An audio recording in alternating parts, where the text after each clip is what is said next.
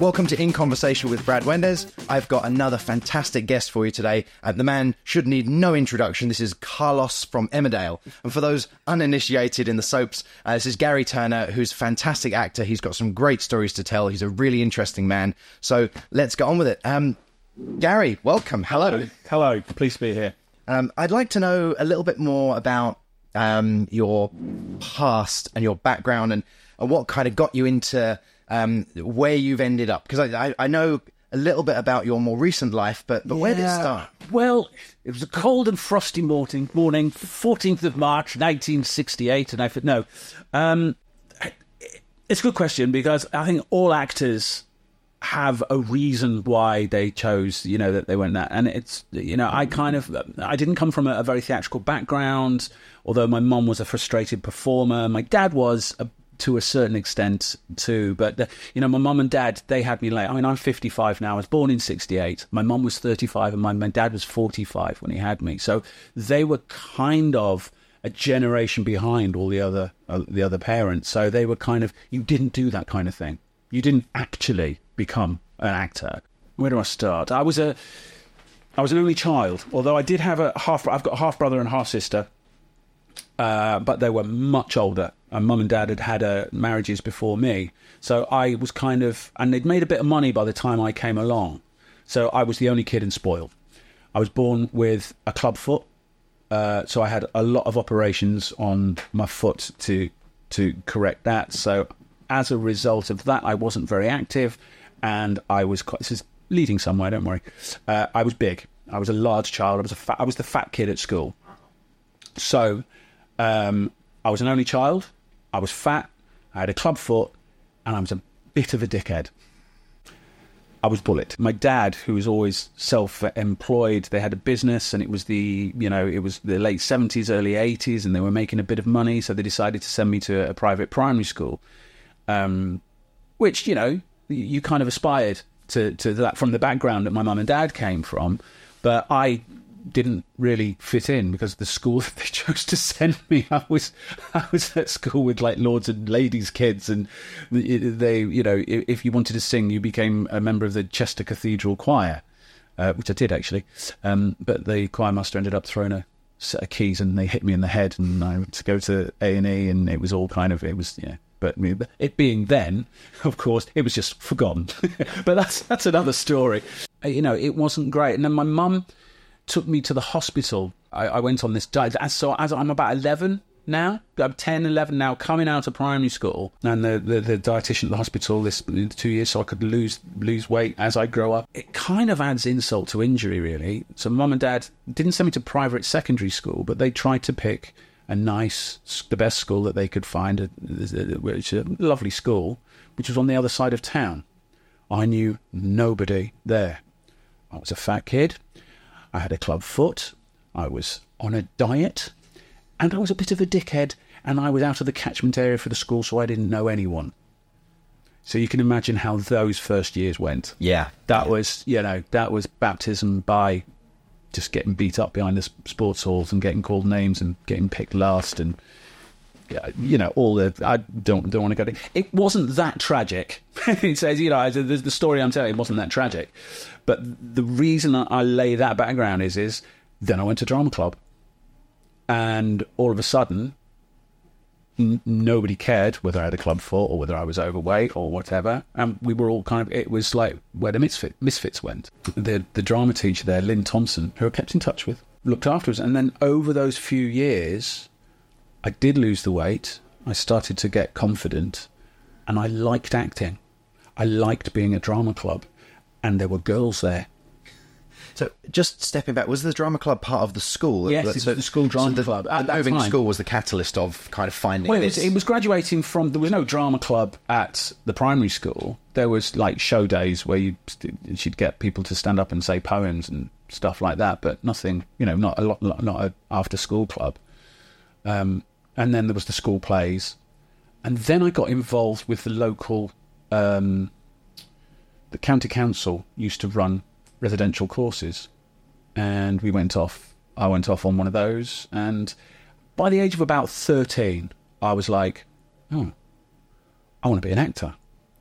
And then I joined the local youth theatre, and then I, I just did absolutely that was it. Then I just did any acting, joined everything and anything I could be part of. So I would, uh, I joined the, the, the, the local theatre then in Chester, where I'm from, uh, was called the Gateway Theatre. So I joined the Young Gateway, and you know I made friends there at 12 years old. That my Pete is still my best friend. You know, it's sort of kind of life solidifying stuff. And then, but that was when I first came into contact with real actors because you know we were the kids that were hanging around the theatre, and that's we were always you know Saturdays we'd hang around at the theatre. We'd we'd go we'd go to the youth theatre and do whatever we did, but then we'd spend the day making a nuisance of ourselves running around, and you know, and if there was a production on, we'd always be angling to see how we could get. It It was just that was our life. That's you know that's what we wanted to do. You know, getting to see the plays, or you know, and then as we became 15, 16, um, we got to know everybody, and the guy that ran the youth theatre was also on the staff uh, at the at the theatre, and so we started to get pulled in doing the get-ins, the get-outs. So we got a knowledge of you know, and because it was the 80s, there were no restrictions or legislations about. So 15, 16 year old, you'd be working two, three o'clock in the morning. You get tired, you go and sleep in the flower tower, get up, and then carry on with doing building the set and helping. And, But you had access to something you loved, and and oh, it was heaven! It was heaven. what I'm getting from that is um, is kind of running theme when I talk to people about their passions and when they've kind of found a career in something they love Hmm. is that feeling of belonging and that identity. Absolutely. So you were Yeah, the, was- the fat kid, and now you're the theatre kid. I'd, I'd, I, I had gone. I, yeah, I found my place. I'd found my tribe. Yeah, basically, absolutely, yes, 100%. Yes, Yeah. and it, it was a lovely. It, it was a lovely moment. Actually, it was before drama school or any of that, because I desperately wanted to be accepted. See that I think you know that's been kind of a governing. You know, not to get too sort of deep about it all, but you know, standing up on stage and being good and then getting applause is a great sense of validation, etc. You know, I mean, we all want some kind of validation, but um, I wanted to be accepted, and it was really hard those first few years at school. And I, I remember, you know, and there was there was times that I'd get invited to a party, and because I lived on the other side of town, I'd cycle all the way over, and they'd be waiting, and I'd turn up, and they'd shut the door in my face, and I'd be like, oh, "Okay, this isn't great." Wow. Anyway, there was one one year. Um, uh, I'm not saying that they were so bad. I probably was, you know. I think I was a bit of a me and me, me, me, me person. There was one time I had gone off and I'd made all the other friends. I'd become the theatre kid, and I had my friends in the Cheshire Youth Theatre and my friends in the Gateway Youth Theatre, and um, so I didn't need these guys at school anymore. And because, and as a consequence of that, they started to phone me up and go, "Oh, does Gary want to come to a party?" All of a sudden, you know, I, I developed in my own sense a new sense of fashion. I wasn't, you know, I wasn't one of them anymore. And all of a sudden, that was kind of, and I kind of went from that guy with the target on his head to by the time and I couldn't wait to get out of school. You know, school was not my cup of tea at all. So I left in the fifth year, just after doing what we called O levels then, GCSEs. Uh, but I was the only kind of fifth year that was going out with a sixth former. it was kind of like, uh, uh, you know, Something else I've seen both in my own social circles and kind of in, in talking to people is that when you're desperately trying to be accepted and be liked, it makes you quite unacceptable and. and it makes you unattractive. and it's, yeah. it's not until you stop trying you find yourself. Yeah. For, it, just, it sounds a bit pretentious. Yeah. Well, you don't you don't find yourself. You just stop worrying about yourself. Yeah, you and find just your get niche and you find know, your thing. The people, it seems to me, the people who are the most attractive, who seem to be most individual, complete individuals, are those that are interested in the world around them. They are connected to the world around them. It's sort of like you meet somebody who's connected to themselves or they've spent time working on themselves and it's always a bit missing. I always feel a bit like, yeah, but somebody's going, oh, this, this, oh, and I've read this book and I know this and I know that and that's interesting and you're interesting. Tell me about that. You know, then all of a sudden you get these kind of, I've got Stephen Fry in my mind. You know, there is a man who is deeply, deeply troubled, but he, you know, but he's such a fully formed character, and he's so intelligent, but he's so interested and connected to the world around him, and cares deeply. You know, Ricky Gervais is another one that springs to mind. I think what I loved about acting was the story, was creating the story, was being, living the story. My favourite film is Blade Runner. I have watched it a hundred times. I've read the books. I've got some memorabilia. I'm a kind of bit, bit of a geek about it, but I just wanted to be that guy in the coat on the rain-swept streets You know, it wasn't about winning the Oscar.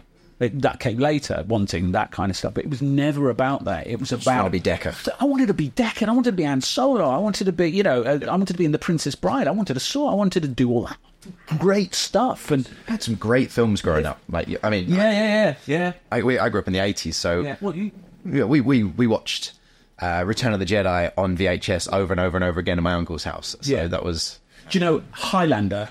Right, I adore Highlander. Do you know they're remaking it with Henry Cavill? I, I so that'd be good. Cavill's a good fighter, he's a great actor, and he cares about the source and he'll, material. he'll be he'll be and also he'll be involved. He, he won't do it if it's shit. No, so, we're looking uh, at what what nice happened. one, Henry. The, the first season of The Witcher. Yeah. I, I was like, oh my god, this is amazing. I was like, Yeah. oh, it's, it's kind of petering off a little bit. Um, but I, I watched the first Highlander film uh, recently again, and it hadn't aged as well as I'd have hoped. No, I watched it. I think I watched it not long ago, a couple of months ago. Like the the car park fight scene where there's the back flips down the. I'm like, oh, Yeah. they don't do that anymore. I like, yeah.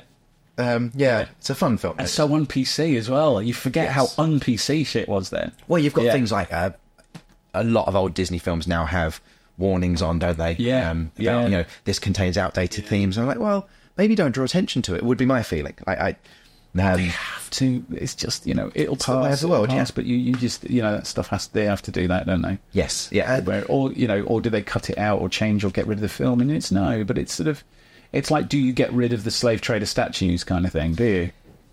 again, it's a conversation I'm having with lots of people from. Uh, 'cause I think it's because it, that's what the world's doing at the moment, and I feel like you can't learn from history if you erase it.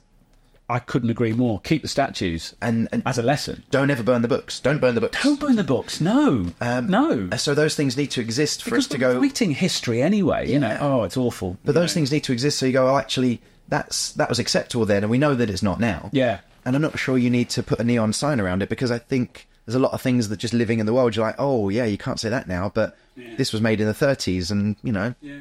Yeah. Well, this kind of it leads me to the next stage. We moved from Chester to North Wales, and I ended up join, joining the Clwyd Youth Theatre, which is based in Mold. And we, I, I then and it was I didn't want to move from Chester. I didn't, you know, it was it was it was that age. you- Just done Jesus Christ Superstar, and I just left school, and I wanted to go to the further education college and be with the cool kids and do theatre studies. And then all of a sudden, mum and dad go, "No, we've got to move to Wales now," which is only about forty minutes down the road. Yeah. But then when you're 15 and, you know, that's like, oh, my life's over now. That was tricky, but I ended up joining the Clwyd Youth Theatre and they had residential courses. So I ended up going that way and that turned out to be leagues above what was going on in Chester. Okay. So I'd done all the gateway stuff and I started to make new friends there and um, there was a, the teacher there who um, was getting kids into drama school and it was you know from this tiny little Welsh county called Clwyd, about eight or nine kids would be going off to different drama schools. Now I don't know if you knew, but back then there was they had there was a list of like accredited drama schools. There are thirty places. I'm talking about like RADA, Guildhall, Bristol Old Vic, Central, LAMDA, D- Mountview, all of those. You know the the the the the, the, the biggies. Yeah. This guy was getting eight, nine, ten kids in a year into all these drama schools. He ended up being prosecuted for he liked his boys. Oh. And talk about the way life being a different thing. Then, on like on my first day of, um, I remember turning up at the, the the a couple of months. You know, the guys who knew the score, and this was the way the world went at the time. They went, "Watch out for, watch out for so and so." Um, you know, he's going to be in your bedroom first thing in the morning to have a look at your morning glory. I'm like, really? And they're like, yeah. So I locked the door, and you know, hey presto, first thing in the morning, the door would be be rattling, and everybody knew. We had the nous to navigate that. It was the way the world was at the time, and it was like, oh, he's you know, fat man. We we called him fat man, but we wanted, you know, he was teaching us to get into drama school Yeah. At the time, we didn't know there were other kids that weren't as savvy as us. It's horrendous. It, I mean, I don't mean it's a whole other conversation for Oh, different but yeah, But but you're you're right, and uh, again, it, it happens through the years where someone who's done some really amazing and good things, but has also done some horrendous things. Mm. Yeah. they don't balance each other out. Yeah. you know, those kids that have gone to drama school as a result of this person. Yeah. that might have gone on to do wonderful things. Yeah. Some of them might also have some horrendous memories and have some trauma and crap to deal I, with. there are I, I know people yes there there is a, a guy he's he came into the youth theatre I didn't know him that well he came into that youth theatre as I was leaving uh, that youth theatre and he is now damaged he went off to drama school and he was a very good actor good little actor and stuff but damaged because of you know what went on yes even then the the idea would be was that that's just the way it goes. That you know, shit happens. It wasn't until I had my own children, and if I thought any teacher, no matter what they were doing, because all our parents thought this teacher was amazing. But anyway, I digress. And if I thought anything like that, my my my children were in in that situation, I would go in there with a chainsaw and a machine gun and Yeah, and it's, it's a little bit of an aside, but um, so I, I recently became a father. I've got an 18 month old daughter, and I, I love her to pieces. And it does change your perspective on things. And I think about, um, you know, just very personal stuff. I have a, a very odd relationship with my biological father. So I went to very, I saw so many similarities with what you were saying. I was born into a family that had a couple of quid, you know, not loads of money. And I went to private school until I was five, six years old. Okay, yeah. Um, my parents separated when I was five at Christmas. Um, and I just, just, yeah, exactly. I didn't really see anything of my dad, and I went from living in quite a nice house with Porsches and Range Rovers and going to private school to living in a one bedroom flat with mum live sleeping on the sofa and her having to work two jobs and me having holes in my shoes. So for a six year old, that was a real big jump. And I found in the gymnastic club at school when I was around 11 that identity, that belonging. solace, sanctuary. Um, yeah. But but you're right. That that's sort of, place. Yeah. um, but just jumping back to like the, the the reflections of being a parent, I go through my head like, dad wasn't there and we didn't have any money and all of this kind of. And I I, I had a, I was a very very very poor upbringing. Never went on holiday with my with my mum after the age of five years old. It was it was a real difficult time. And I look back and I'm like, well, you know. Dad this and dad that, and as soon as I I had a child, and I'm kind of a year or, or eighteen months into childhood, I'm like, there is no way, no way on earth that I would let that little girl have holes in her shoes and not have enough food to eat. You know, and even now when times are getting a little bit hard, she has food, she has toys, does. she, gets to do Oh, all the things I'm the same with mine. Mine are 13 and 15 now, but it's exactly the same. We'll have beans on toast so that she's had a decent meal. Yeah. And I'm like, I now actually, as a 40 year old man, judge my father more for not being around than when I was a, a child and a teenager going without. It's a real strange like, I think- realization. I think children are brilliant because whatever is their normality is their reality. Do you know, what I mean, just made that up. Good. But, you know, but whatever is their world is normal to them. They don't know any better. So, you know, you were like, okay, no, I've got holes in my shoes and I've got this to do. I like gym club. Do you know what I mean? That's kind of, that's the way kids survive. And then when you get out of that and you look back and you go, I, I was dealing with stuff that I had no need to deal with because of somebody else's behavior. And as an adult looking back, I was like, how on earth did my mum even cope with that like time working two jobs, sleepless? Yeah, well, it was. It, it really does add perspective to it when you're a when you're a parent or when you're a grown up. Because I'm like, you know, you're growing up, and you're like, when am I going to be an adult? When am I going to be an adult? And I'm like 40. I'm like, I'm probably an adult. now, maybe. Yeah. maybe. Yeah, good luck with that. yeah. But then we've we've both had the, the privilege of doing something that we enjoy, and uh, and I'm sure we'll get to it. And it's not always plain sailing. It's not easy. That's like my mum. I was, I was kind of because I was the prodigal son, and it's like you know. I remember going home to my dad. You know, I was talking about when I went to the gig. Uh, I started meeting real actors who were doing the plays in, in, in the uh, you know. In the stage, and we got to it. We would be get by the time I was seventeen and stuff. I was getting drafted in to play the dead bodies and the spear carriers in the local Shakespeare productions and stuff like that. So you'd be in productions with the real actors. And I remember having a conversation with dad saying, I didn't realise this, but they're like real people. They come in and they sit and have a cup of coffee and read the paper and, and talk about the same stuff that, that, that you talk about. But my dad was like, it's not a real job. It's not. It, it's no. When are you? Are you gonna? You know, you've got to do something else. He wasn't strict, and he was a lovely man, and he cared. He wanted me to do well. Is where he was coming from, and he just thought it, people don't become actors. That's that's something that posh other people do, you know. And also at this time, the business had, you know, they'd come out of the, the, the, the, the lovely Thatcher years of making lots of money, you know, coughing up money left, right, and centre. They'd lost, gone bankrupt, and lost everything. And that's one of the. That's why we had to move to Wales.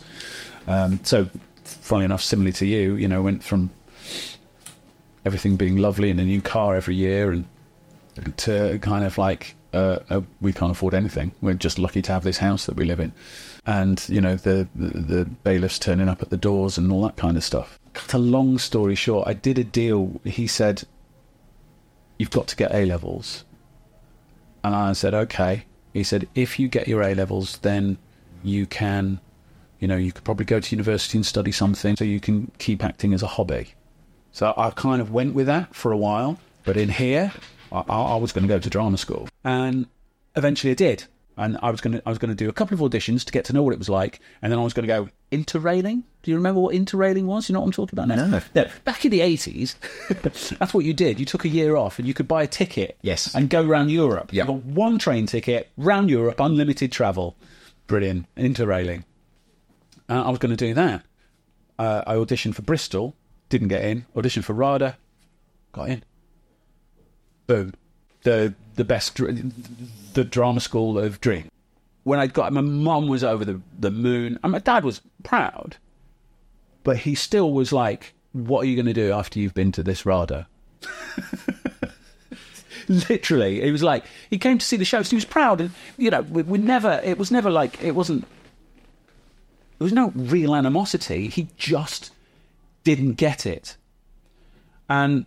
Oh, I, could talk for hours just about the time at drama school when I was coming out of the other side of RADA and I'd got a, an agent and um, Granada TV had started sniffing around because uh, they, I was auditioning for a show called Families, a daytime soap opera, and they were based in Manchester. So it was like one weekend, and I thought, well, my parents lived not far from Manchester, so I went up the night before to stay at my parents' house for the final recall for this um, screen test for the show. And I remember sitting there with my dad. And I go, so it's this families, and I, I said, my mum had recorded one on the VHS. And she said, oh, so it's this program? I said, yes, yes, yeah. And my dad said, so what what happens if you get past this audition? I said, well, I'll get the job. And he went, you're to be on the telly? I went, yeah. And what year was this, just for some context? That would be 91. So, 91, we had four channels on terrestrial TV. Yeah, yeah, yeah, yeah. There was far less. Like now. Did we have Channel 5 then? No, I don't think we Channel 5, no. no. I think that was late 90s. So. One, two, three, and four, yeah. The. And, and I think TV still kind of finished at a particular time. It wasn't 24 hours. I think Yeah. it still had like. You'd had the. I mean, morning TV had started. I mean, I remember that kicking off. Good Morning Britain. So when you're looking at like the your ability to be an actor in the early 90s was far less than it is now because now you can put something on YouTube or you could you Yeah, know, you, yeah. there's a wealth of streaming oh, services this that are is- looking for content Yeah. whereas now you got like Yeah, yeah. Sky TV was probably in its infancy if it had launched at all Yeah, yeah. So mm-hmm. so to to be an actor on television was like oh you're on TV there's there's not many people on TV But it, it, was, it was funny, but I think maybe there were less actors, but all the actors seemed to be working. and, and but that moment, my dad sort of went, "Oh," and I remember the turn of his head, and I remember thinking, "Yes, fuck you." you see." And then it's like since then, after that, and then obviously that the audition was successful, and he was like, "Oh, that's what you do." That was, and he was, you know, insanely proud. My dad's upbringing, uh, you know, he was born in twenty four, so he was, you know, and they he wasn't allowed to go to. They wouldn't let him go to school, so he couldn't read and write. And so I think when he hit fifteen, he lied about his age and ran away to the the army. Went to Tunisia, went to Italy. Um, got demobbed in Chester and thought, oh, I'm not going back to London. I don't like it there. So stayed in Chester, and with his with his um, demob cash or whatever, got himself in a chip shop and so he was always self-employed. So that was, you know, that was his world. That was his. It wasn't. It, it- wasn't. He didn't come from a point of, oh, my dream is to do this. His dream was to survive and to have enough money to look after his family. You know, that's, and that was a massive triumph to him. Yeah. Uh, so just jumping back on the sort of daytime soap opera. Yeah. Um, you got the part. Yeah. You've gone into it. Yeah. And and how was that? You know, you've come out of drama school. Was it like, Oh, oh, it's just another show, or is it wow? Oh no, no, no! I've got to say this. Actually, just going back a bit, I got my first agent. Her name was Jean Diamond with a company called London, London Management. Huge office on Regent Street. There's me, Scraggy, Gary, just you know, just coming, leaving RADA, sitting in the office, and she said, "Oh, well, you know, I'm very interested in representing you, and you know, well, I've arrived. This is brilliant." Um, and she said, "You know, where do you see your where do you see your career going?" And uh, I was like, "Oh, well, you know, I just I, I would like to go to the RSC and the National and do gritty new films, and you know, I'd, uh, one day maybe I'll work with Martin Scorsese or you know, or that that kind of thing." But uh, one thing I'm sure of is that I don't want to do soap opera. I don't like soap. And she went, "Okay, that's fine. I think we can imagine that." I think within three weeks, I'd looked at this contract and gone, "How much?" weirdly, I mean, this is in '91. Families was paying as much money as Emmerdale was going to pay back in 2000. I mean, there was so much money in the business at that time. Uh, you, it just kind of you just sneezed and, and money appeared. So I'm doing this play, the long, the short, and the tall. I'm having a great time. We're rehearsing, and I get this message saying, "You've got the part. We want you to start on such and such a date." And the director goes, and I'm kind of it's a bit contractual with Ryder as well. You, you, when you do your final shows, you're doing shows. You're not. You're not. It's not just like a student thing. It's it's uh, paying theatre and tickets. And the director goes, I don't want to lose you, Gary. We we're doing this play here, and it was also the culmination of three years of training with you know my mates, and we were having a good time doing it. We were playing soldiers, and you know, um, so we went back to Granada and went, well, can we just not start four days later? And they came back and they said, no, but here's what we'll do. I spent my last three days at RADA. I would go into college, do the show, come out of RADA, get on a train, sleep on the train, wake up in Manchester, film in the morning. They would then fly me back to London um, and then taxi me to RADA. I did that for three or four days. Something What? really worth throwing money at this thing. things were a bit different. Then people had a, a doing adverts and um, soap operas was not not the RSC and not the thing, you know. So there was quite there was like streams of uh, graffiti about me then in the phone box at RADA, you know, people sticking up. And I remember, and it, obviously I was a student. We didn't have to do with student loans then. You know, you got a grant, but you still had no money. So you know, your student loan was your your overdraft. I think I had about three grand overdraft, which was A lot of money there. back in '91 it was huge, you know. And I, was, and I remember sitting in the car. I was being picked up by at the advert at the airport uh, with this guy, and on day one I had no money, and I went, "Is is there any chance I can get some money?" And the next day he picked me up and he said, "Oh, right, there's some money for you there. That's the only time that we're going to do this." You know, I was like, "Oh, okay." And I'm thinking, "Phew, brilliant." Coffee money. I opened this envelope. There's 300 quid in it. That's a lot. I mean, what, 91? How much would that be now? That would be 600, 700, 800 quid? Easy, yeah. It's like just somebody giving, you know, there's, there's, there's, you know, and I've been living like a student. I remember sitting in the dressing room after the final show, and it was our last day. It was our last, it was our final day as well. And I went, boys, I've got 300 quid.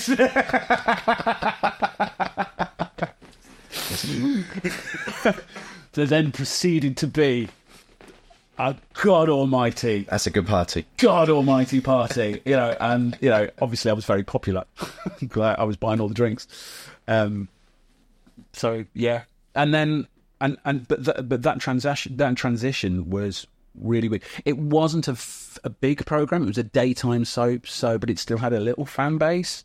So I was starting. Then I started. Uh, the adjusting was was was was quite weird. I didn't know my ass from my elbow. I wasn't keeping money for tax.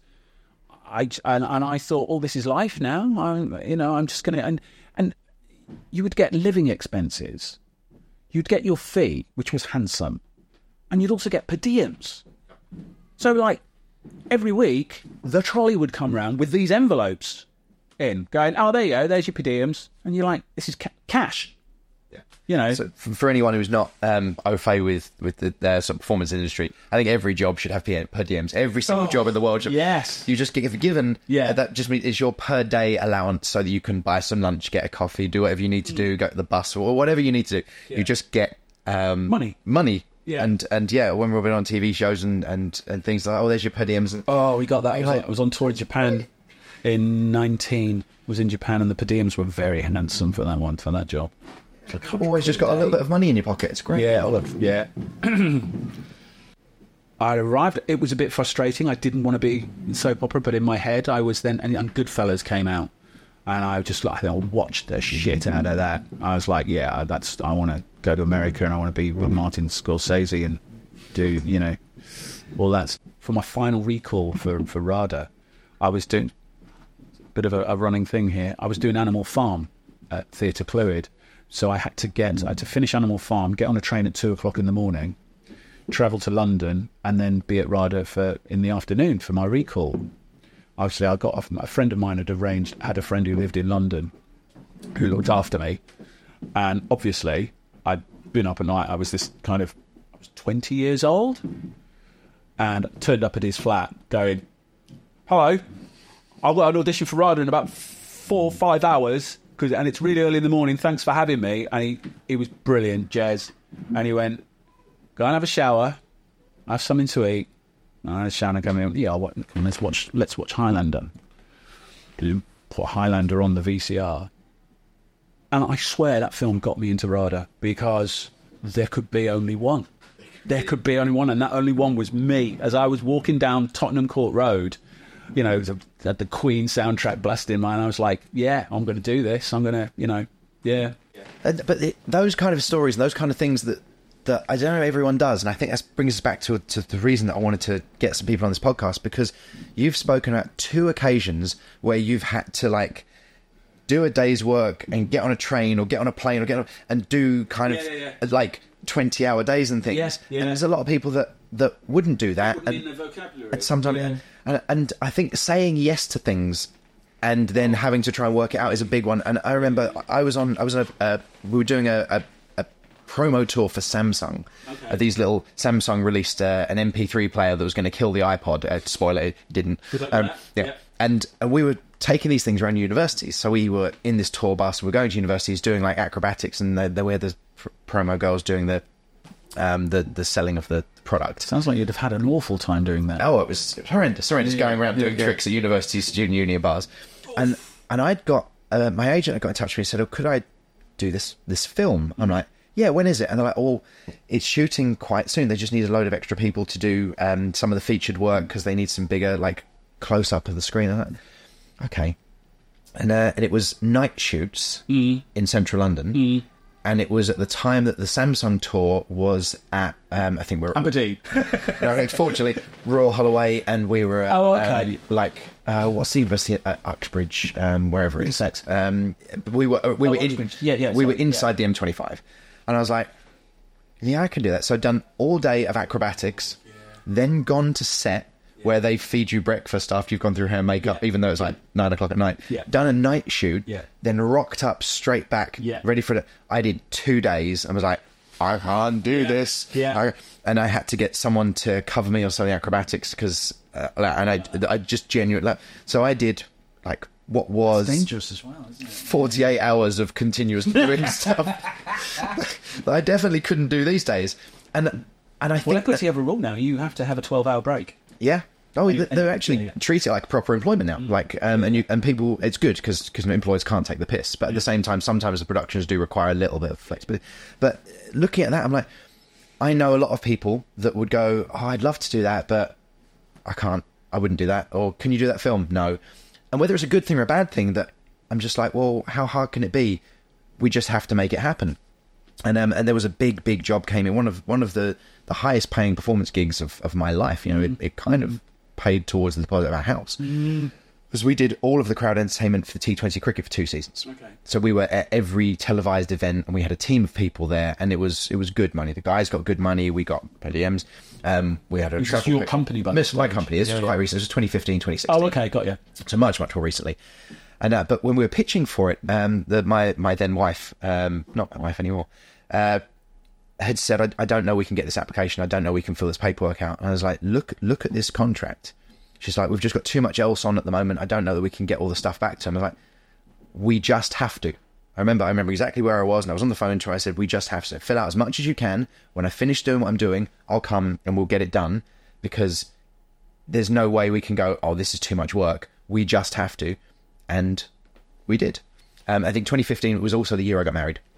So we had the wedding to plan and the, um, uh, the honeymoon and things, and trying to organise what was the biggest logistical job. It was 30 days over the course of the year with a team at each event and the logistics of getting there and back and all the hotels and all the costumes and everything. Like, it was it was a massive job and two of us organising it. I remember her going, we, I remember her saying, "We can't do this. We can't do this." And I was like, "We just have to," and we did. And that was so one of the one of the most profitable jobs we've ever done, and it was so much fun. It was a really enjoyable gig, really enjoyable gig. So, um, I think there's that when someone says, "Can you do X?" and you're like, some people are like, "No," and some people will go, "Well, yeah," but would you have to make it happen? I am so so much behind what you've just said. And it's that until my children appeared, Yes, yes, and that, but that is not.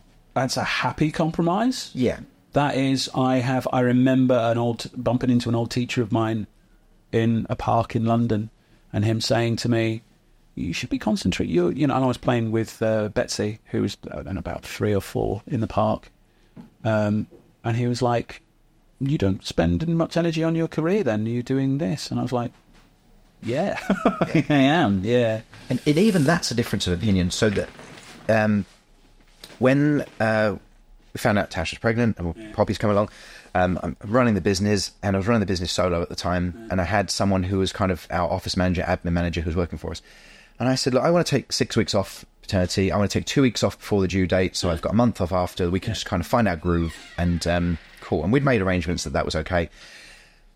And the the person who was working for me um, didn't seem to be okay with me taking that time. And the bottom line is, she worked for me, so you know, Yeah, yeah, yeah, yeah. But she she clearly was a bit judgmental, and she's got two kids of her own, Okay, and her husband's self-employed. And just through conversations, kind of, different kind of dad. well, she'd had she'd been induced in her second pregnancy, Right. because um, her husband had a meeting, a work meeting that was abroad. So she'd been induced and had the baby early with the- to fit in with his work schedule. Now, it seems like you and I are probably on the same page that that wouldn't have, it would have been would not- just no, don't do that. Uh, Whereas some people, that's the priority. And I, I, I'm not saying what's right and what's wrong, but we clearly, as two human beings, had very different opinions of what the priorities were. Yeah, yeah. But I, I promised myself that I was going to take time off, and and I didn't manage to, and I'm kind of kicking myself a little bit, but it didn't impact life. I was working on um, Into the Woods with Terry Gilliam. Oh yes, it was brilliant. I the fact that I I got a phone that call. That never happened. No, it did in the end. did, Where yeah, did it on moved it? from uh, to Bath. No, uh, yes, we did it in, in Bath. So it moved from Yeah, Bristol yeah, to Bath. that's right, yes. So I got a, a phone call. Um, hi, is that right? Hi, it's uh, it's Terry Gilliam here. I'm like, it, it's you, you got caught from Terry Gilliam. yeah. and and I okay. Uh, because there's some stuff that needed doing, and I'd been recommended by some people that were on the production because there were some physical things that needed doing, and he'd been told that I was someone who was well, well regarded in those fields. Great, can you come to, um, can you come and do the rehearsals in London? I was like, that's my partner's due date. I can't, I can't, I can't agree to do this. So I got someone to go into the studio um, to do uh, to who I, someone I trusted to go in and observe the rehearsals, film things, give some good advice, which they would do, um, and just send me the video so that I could at least review it. And then when we go to the theatre, which is Theatre Royal in, in Bath, because it was Like, basically the it- Bristol Old Vic, wasn't it? yeah, and there was some nonsense. Someone accused him of, Him of- they tried to cancel him over something. Yeah, anyway. yeah, yeah. Um, and and I, I was adamant that I wasn't going to go back to work until my little girl was was you know we were settled. I was uh, we Tash had to have, have an emergency C section. Um, it was like touch and go for a little while. It was very very scary time. wow. Um, everything was fine. But while she's being stitched up, I'm there with no shirt on, holding my new baby girl, waiting for Tash to come out of theatre. And I get a video call from the production company. I'm like, oh, they're in rehearsal. So I'm holding my daughter, who is less than an hour old, watching videos and giving voice note feedback on this theatre production. I was like, this is not what I wanted to do. This is not. And um, they were very accommodating because they really wanted me. It was a massive compliment, but, but they were really accommodating. But I was going, I was driving to Bath in the morning, doing the rehearsal, driving back to Colchester of an evening. And I did that when, when Poppy was two weeks old, when my daughter was two weeks old. And then they said, um, no, no, because I wanted to be there. And and they were great. And they said, look, we, we're going to need, um, as we're teching, it's going to get a bit a bit more hectic. Um, what if we pay for your partner and your daughter to come out? We'll put you up for a few days. Again, Poppy was not, I think she was just three weeks old.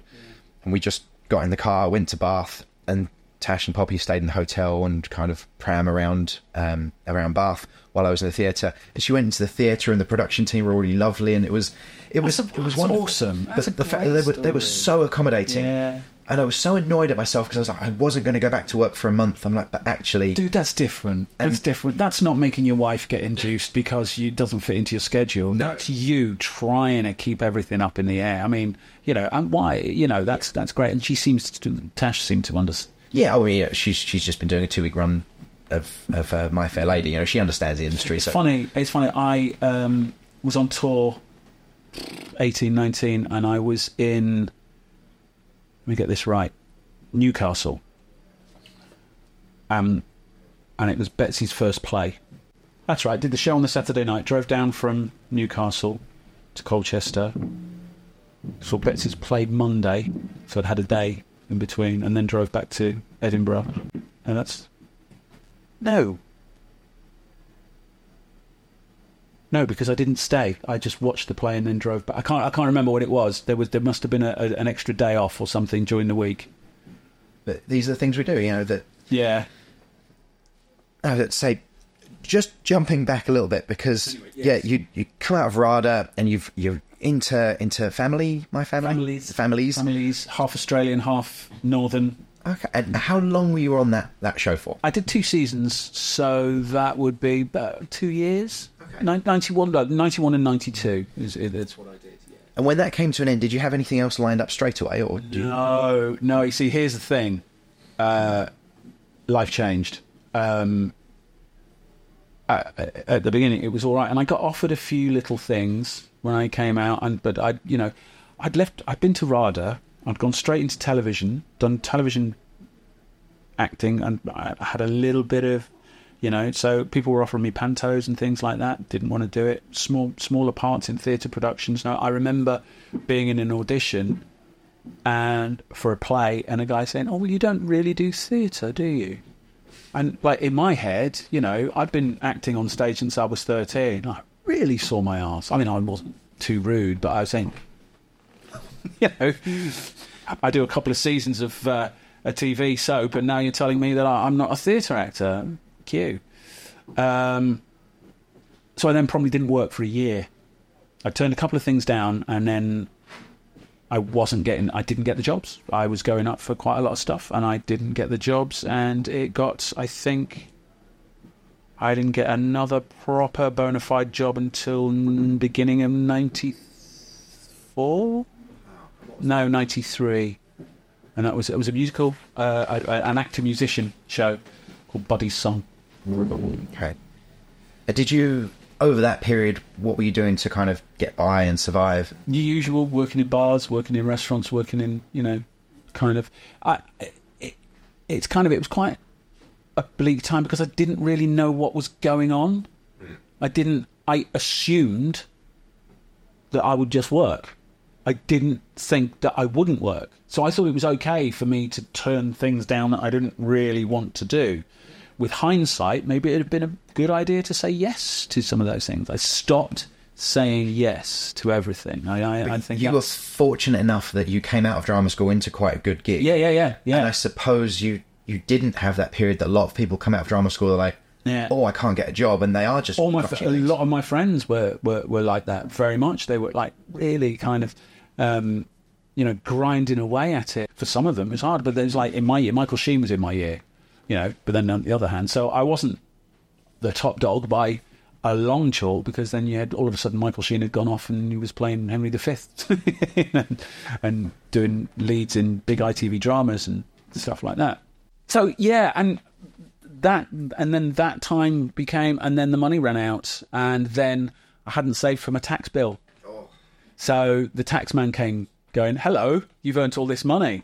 Why why do we pay us?" I'm like, "Pay you? pay, pay you for what?" Um, I lived like what I, I, I would term like a normal jobbing actor. Really, I did everything and anything. I did I did fringe plays. I went up to did musicals, and then I, I kind of got a couple of breaks. I did a film, and uh, I played leads in Greek tragedies, and toured. Went to Japan for the first time. Went to toured in Greece. Did a Greek tragedy in Greece. Um, you know, there's loads and loads of. And uh, I guess that's where you where you kind of hone your craft, isn't it? So you've done your drama school, and then that jobbing period when you're meeting lots of people, getting lots of different viewpoints. that's Yeah. kind of where you. So, to my surprise, walking out of drama school and going on the TV is not normal. Yeah. Well, you know, it, it kind of it could have been, I suppose.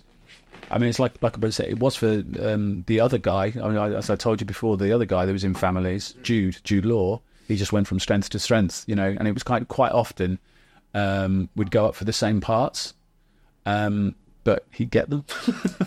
He's he's not a bad looking guy, that Jude Law, is No, he? no, no. Not and, that you're- and, and another no, and another really, really nice. You know, one of those guys that you kind of Oscar-nominated actor now, but you know, could walk in the room and he'd go, "Hello." You think, Yeah, there's an element yeah. of needing to be likable. You know, there are some very famous people that have got bad reputations. Yeah, Oh, God, absolutely. An anecdote. Would you like an anecdote? I'd love an anecdote. So anyway, uh, this was leading somewhere else, but um, so my costume was uh, I had this kind of red silk shirt, sort of tucked in, and these stupidly skin spray on shiny latex trousers. And then, you know, and I had a, like a biohazard tattoo on my chest. I had long hair, and it was kind of, it was having a great time. It was, it was brilliant. But we're at the Chelsea Arts Centre down on the King's Road, so there's no money involved. We're all doing it for for the love. And uh, my first entrance, I had to hide.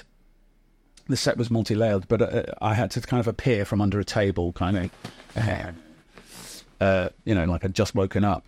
So I, w- I- uh, I- I was I was there, and I'm under this table this one particular evening, and I'm thinking, it's very drafty, very drafty.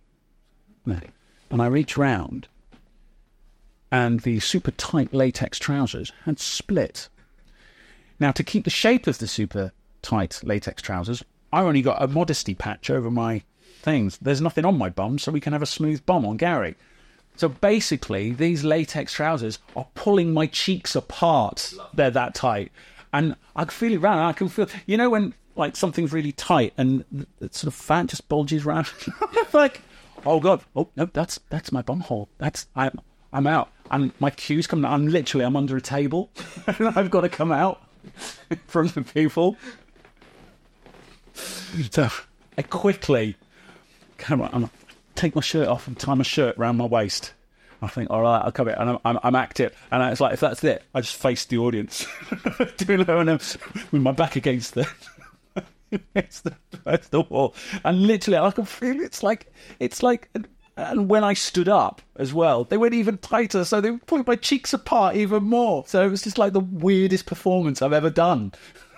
it's just, and I remember the director coming into the um, the dressing room in the interval, going, "What are you doing? That's rubbish. You know, I give you freedom, but you can't just do that and then destroy." I was like, "Look, at my bum, look at my I bum. need new trousers." Yes. Um, So after a bit of jobbing actor, and and I'm sure both of us have got anecdotes we could go for for days about stupid stories and things that you dine out on forever. But the the big one, let's say, if you were to type your name into Google, there's some magnificent photographs of Carlos Diaz from Emmerdale. do that or Captain Hook? Yeah. How how important was that role? Do you think in your career? Because that that seems to be what. Is, I'm not a big soap guy, so it seems to be what people would know Gary Turner for. But was it a big deal? it was a huge deal. funnily enough, about the time I was doing the Twelfth Night thing, um, I picked up. Uh, I, I started.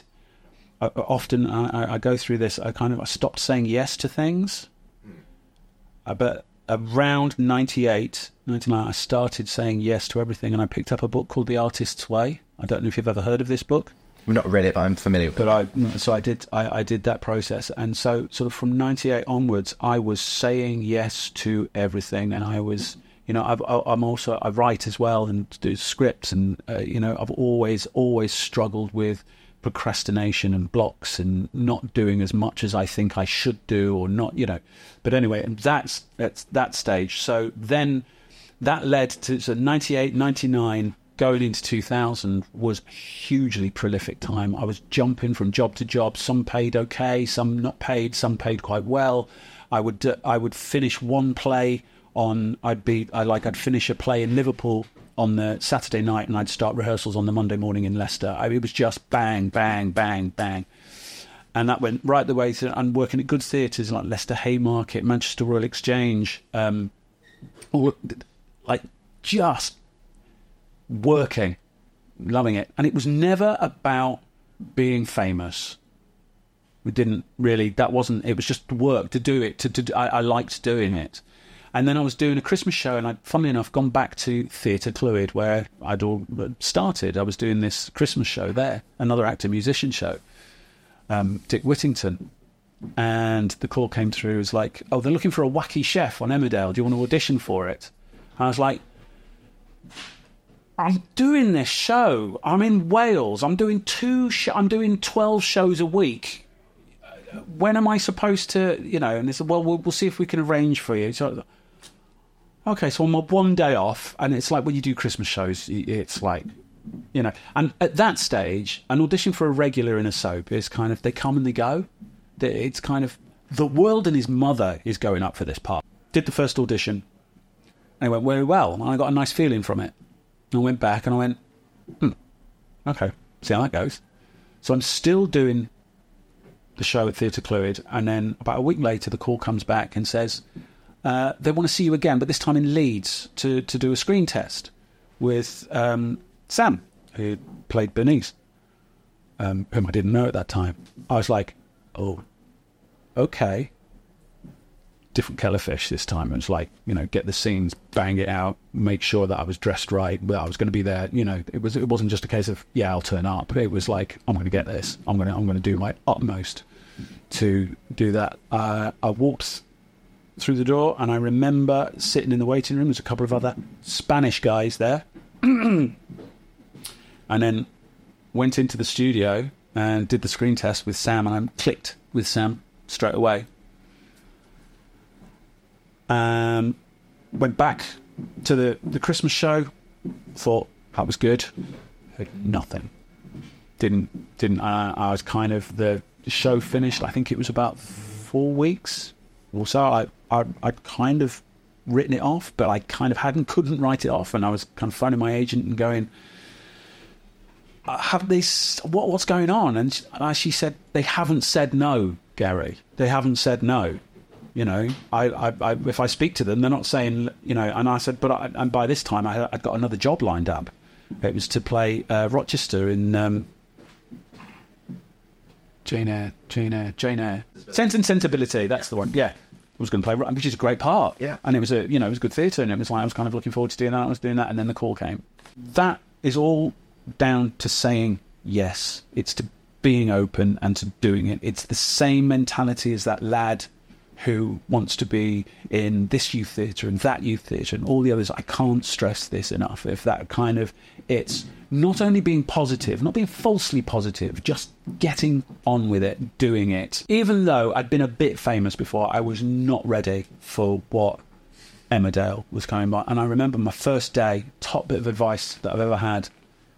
It was the first day of filming in the studio. I'd done a bit on location and I had 14 scenes to film that day, and it was you know we were walking onto set at well you know what it is you turn up at seven for, for makeup and then you start filming about eight in studio, and I remember I had all these pages and there was a guy in it put his hand on my shoulder. It was me walking down the corridor to the studio. He went, mate, mate, mate, mate, mate, stop it. I was like, what? He says, one page at a time, one page at a time.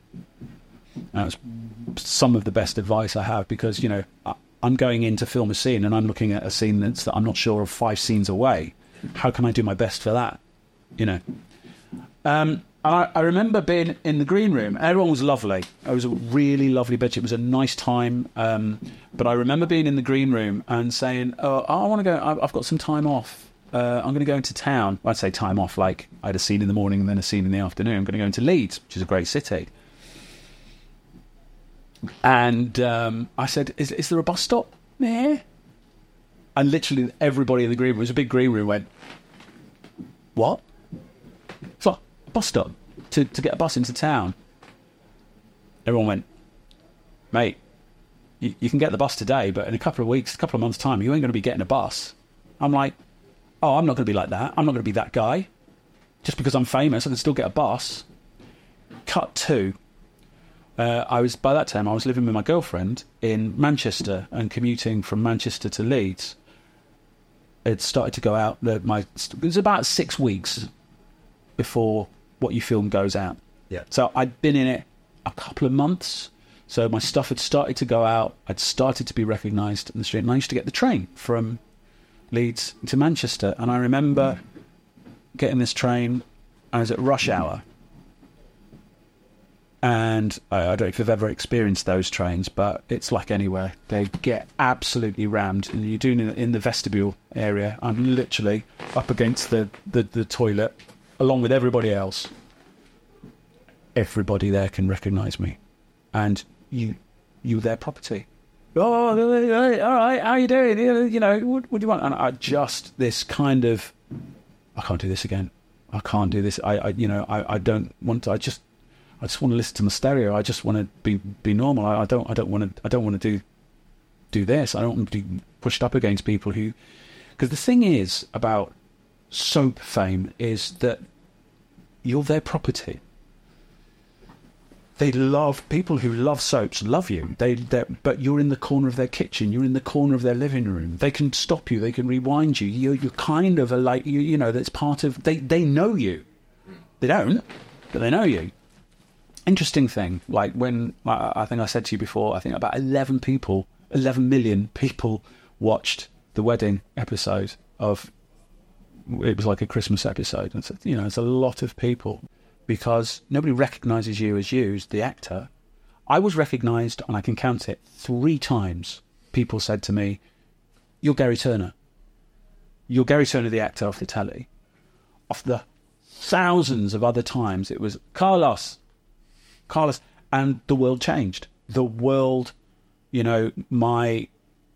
It's like I walked in today. I got myself a cup of coffee. Sometimes, you know, I'd like to sit on the pavement, not sit on the pavement, sit on the, you know, on a, a table, have a cappuccino or whatever.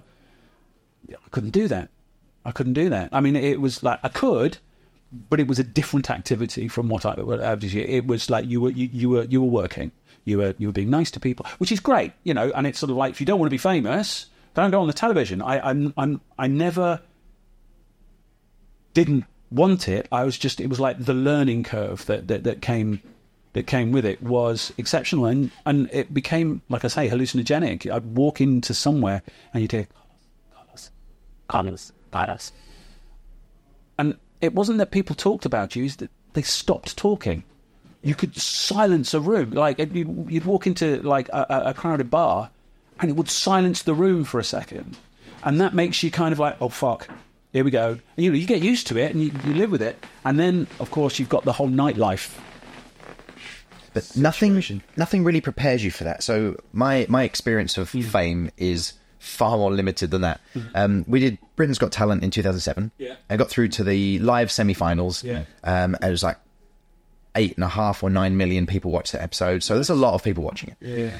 And I know it's not the same as soap fame because there's not a character behind it. But I was the the guy in our act that did the talking. So and uh, and the day after the show's gone out, I just got on the train and went home.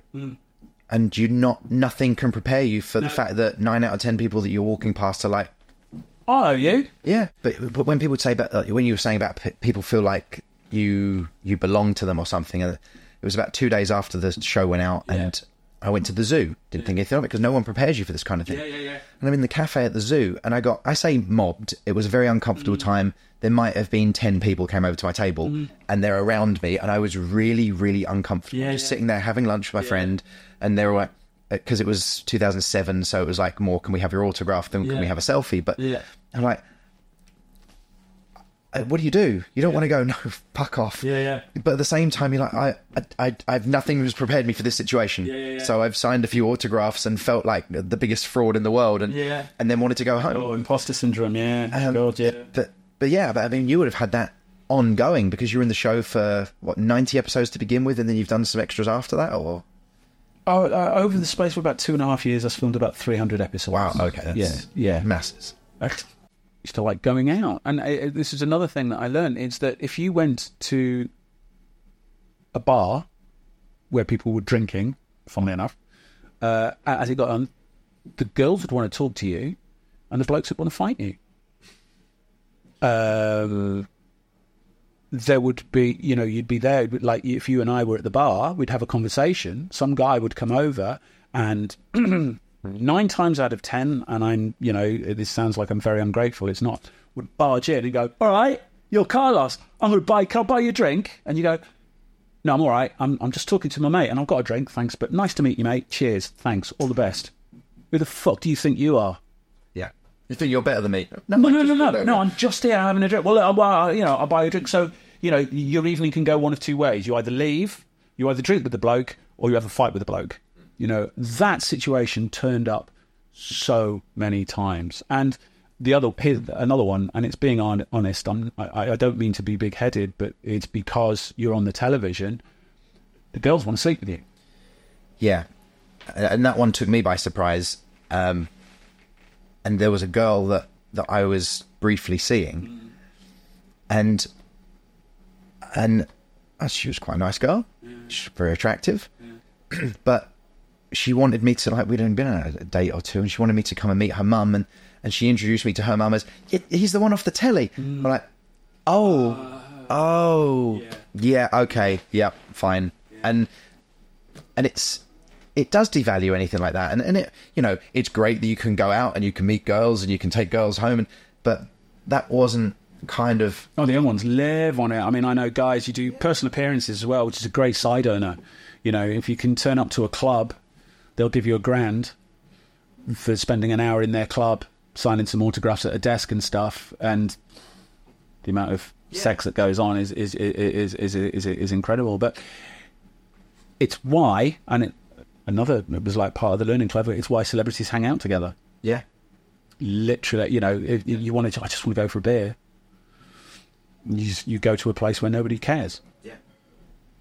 And I'm very fortunate that when Warhol talks about being famous for 15 minutes I think a week after the show went out a week after the live shows Yeah. I, will, I could go anywhere else in the country and no one would care Yeah. and you keep that kind of local fame for a little bit longer in your hometown Yeah, yeah, it's yeah. like you know a year later people are like oh you were really good you were, Yeah, yeah. you were the guy off the and that's kind of nice and warm Yeah, yeah, yeah. See, I think I think I've given it a bad rap because uh, I, I've talked a lot about the negative situation. It was a learning curve. You know, a lot of it was like you make people happy and kids, and you know, doing a lot of panto as well. You know, you come into contact with mm. kids, and they. I just remember you kids who want to be actors as well. They kind of go, "I want to be an actor. Have you got any advice for me?" And it's like, "Yes, act. Do lots of acting. If you want to be an actor, find it. Just do lots of acting wherever you can find it, and you know you'll find your way." Um, you know, and there's there's that, and there's all the you know going into hospices and and children's hospitals and stuff, and you bring joy to people, and that's what we do. You know, we are into. I am under no illusion that you know I, I kind of like come come the day where you've got to decide to who's needed or not. You know, you're going to need a surgeon. You ain't going to need me. you know what I mean? Um, but your your ability to do good is increased because you can bring joy to people's lives and it gives you access yes, to yes, yes, and it's it's also a lovely thing. And the weirdest thing, of course, at, at the height of it, uh, when everyone knows your name and you know the, the money's coming in, um, you get loads of stuff for free. Everybody wants to give you things. You know, I remember we were doing this promotion for um, soap awards or something, a photo shoot or whatever, and it, it was uh, with Mazda. The, we were all sitting on a Mazda car, And the guy was like, "Bought a Mazda for a couple of months." It's like, I've just got a new car, but you know, and it was just like you'd go to a restaurant and they go, "No, don't pay." You'd be like, "Do that now." Yeah. yeah, Uh, yeah, but getting getting free stuff is good. Is always good fun. yeah, yeah, yeah. And it, it's you know, and lying, it's not all bad. I mean, you get some weird, you get some obsessive fans as well. Uh, that's kind of. I had a woman write to me and wanted me to marry her dog in her garden. Just you didn't marry her. I didn't know, but she used to send me. She sent me. She used to send me filofaxes every year, like good ones as well, leather bound filofax. Obviously, showing my age. Um, uh, from the dog, and uh, she eventually. I mean, eventually, I, I did write back and I said, "I can't. I'm, I'm. I'm so sorry. Thank you for the thought." And she said, "Well, do you mind if I have the ceremony anyway, and then you can marry the dog?"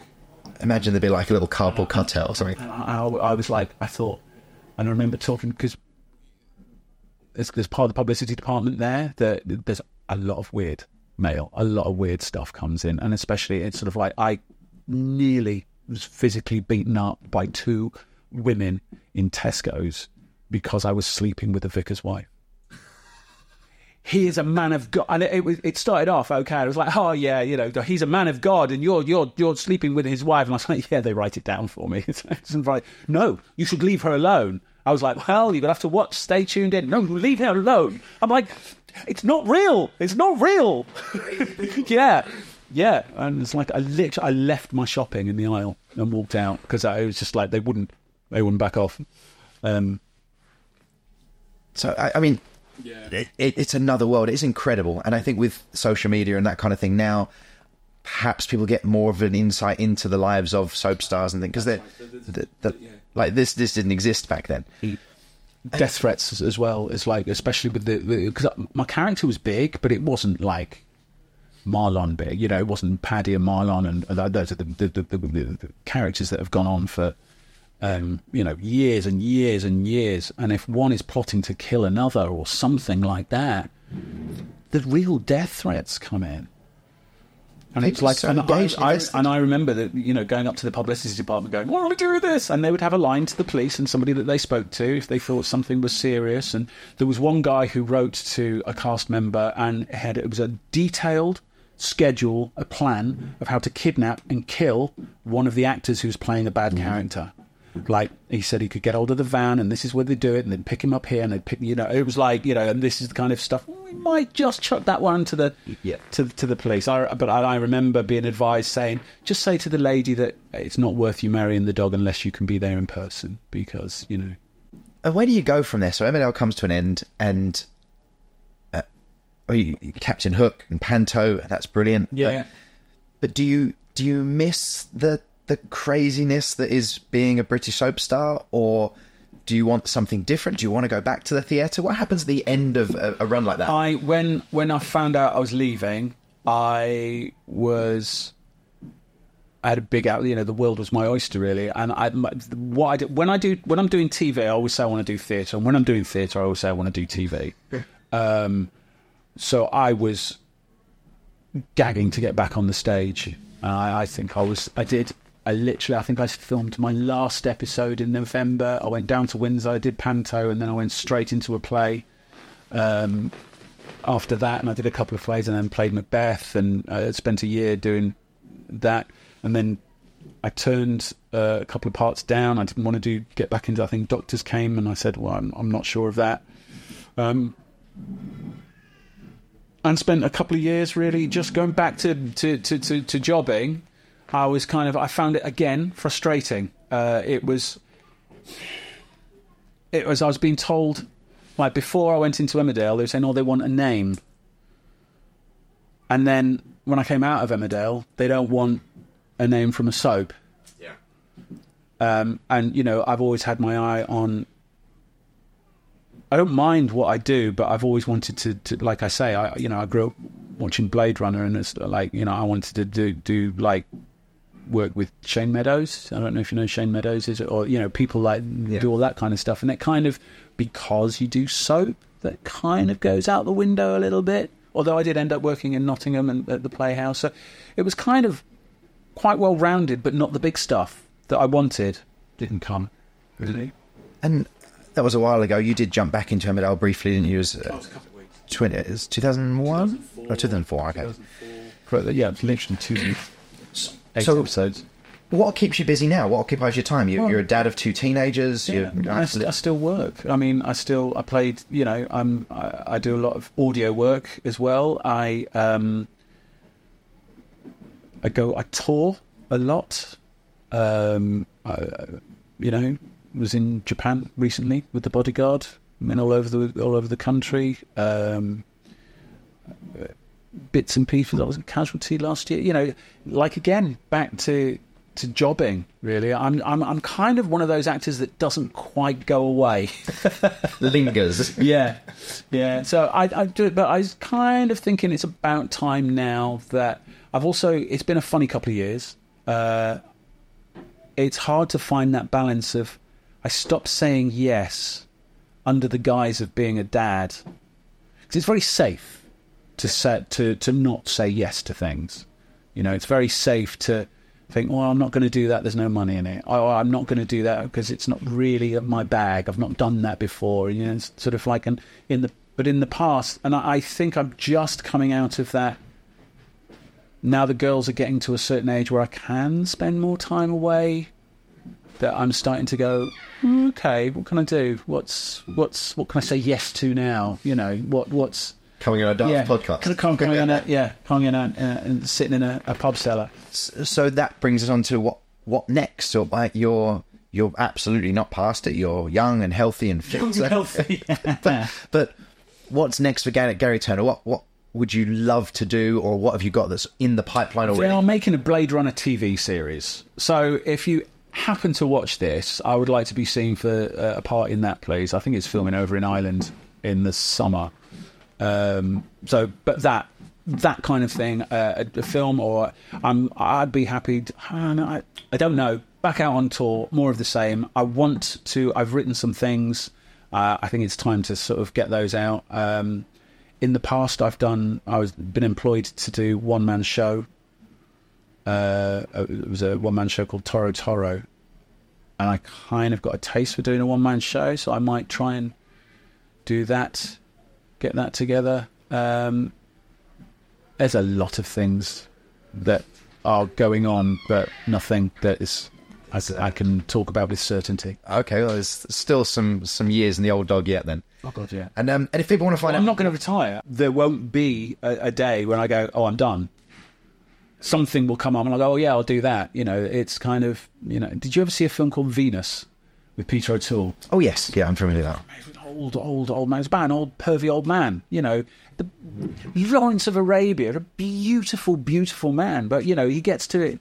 Just You don't going, you don't- stop. No. you don't stop. If you if you love it, you love it, and you're going to play the pervy old old geezer just before you die. Do you know what I mean? And, and I think Well, not just the pervy old geezer. I mean, we're looking at, uh, and as in contrast to the, Yeah. to the beautiful Peter O'Toole, but, but yeah. you're looking at like Patrick Stewart and Sir Ian McKellen. Shakespeare. I'm still up for it. I'm still, you know, I'm s- basically still that kid who wants to go to drama school. I'm still that kid who wants to do everything, anything.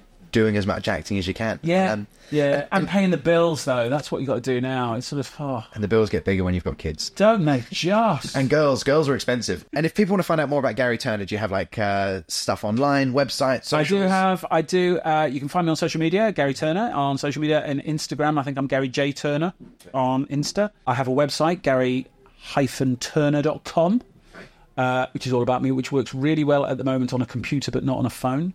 Uh, I've got, uh, if you like Doctor Who, I am in uh, quite a few Doctor Who adventures for B7 uh, Big Finish Media. Gary's all over the internet. Well, thank you so much for coming in. Cheers, Uh, Dave. It's a fantastic chat. I'm so looking forward to listening to this and editing it. Got a lot to edit. there's a lot to edit. there is a lot to it, but it's it's fascinating. Like I'm sitting here riveted, and there's so much more to talk about. So There is, thank you yeah. so much for your time. I really appreciate it. We'll wrap up there, and um, I really appreciate Dude, it. Dude, awesome. Thanks.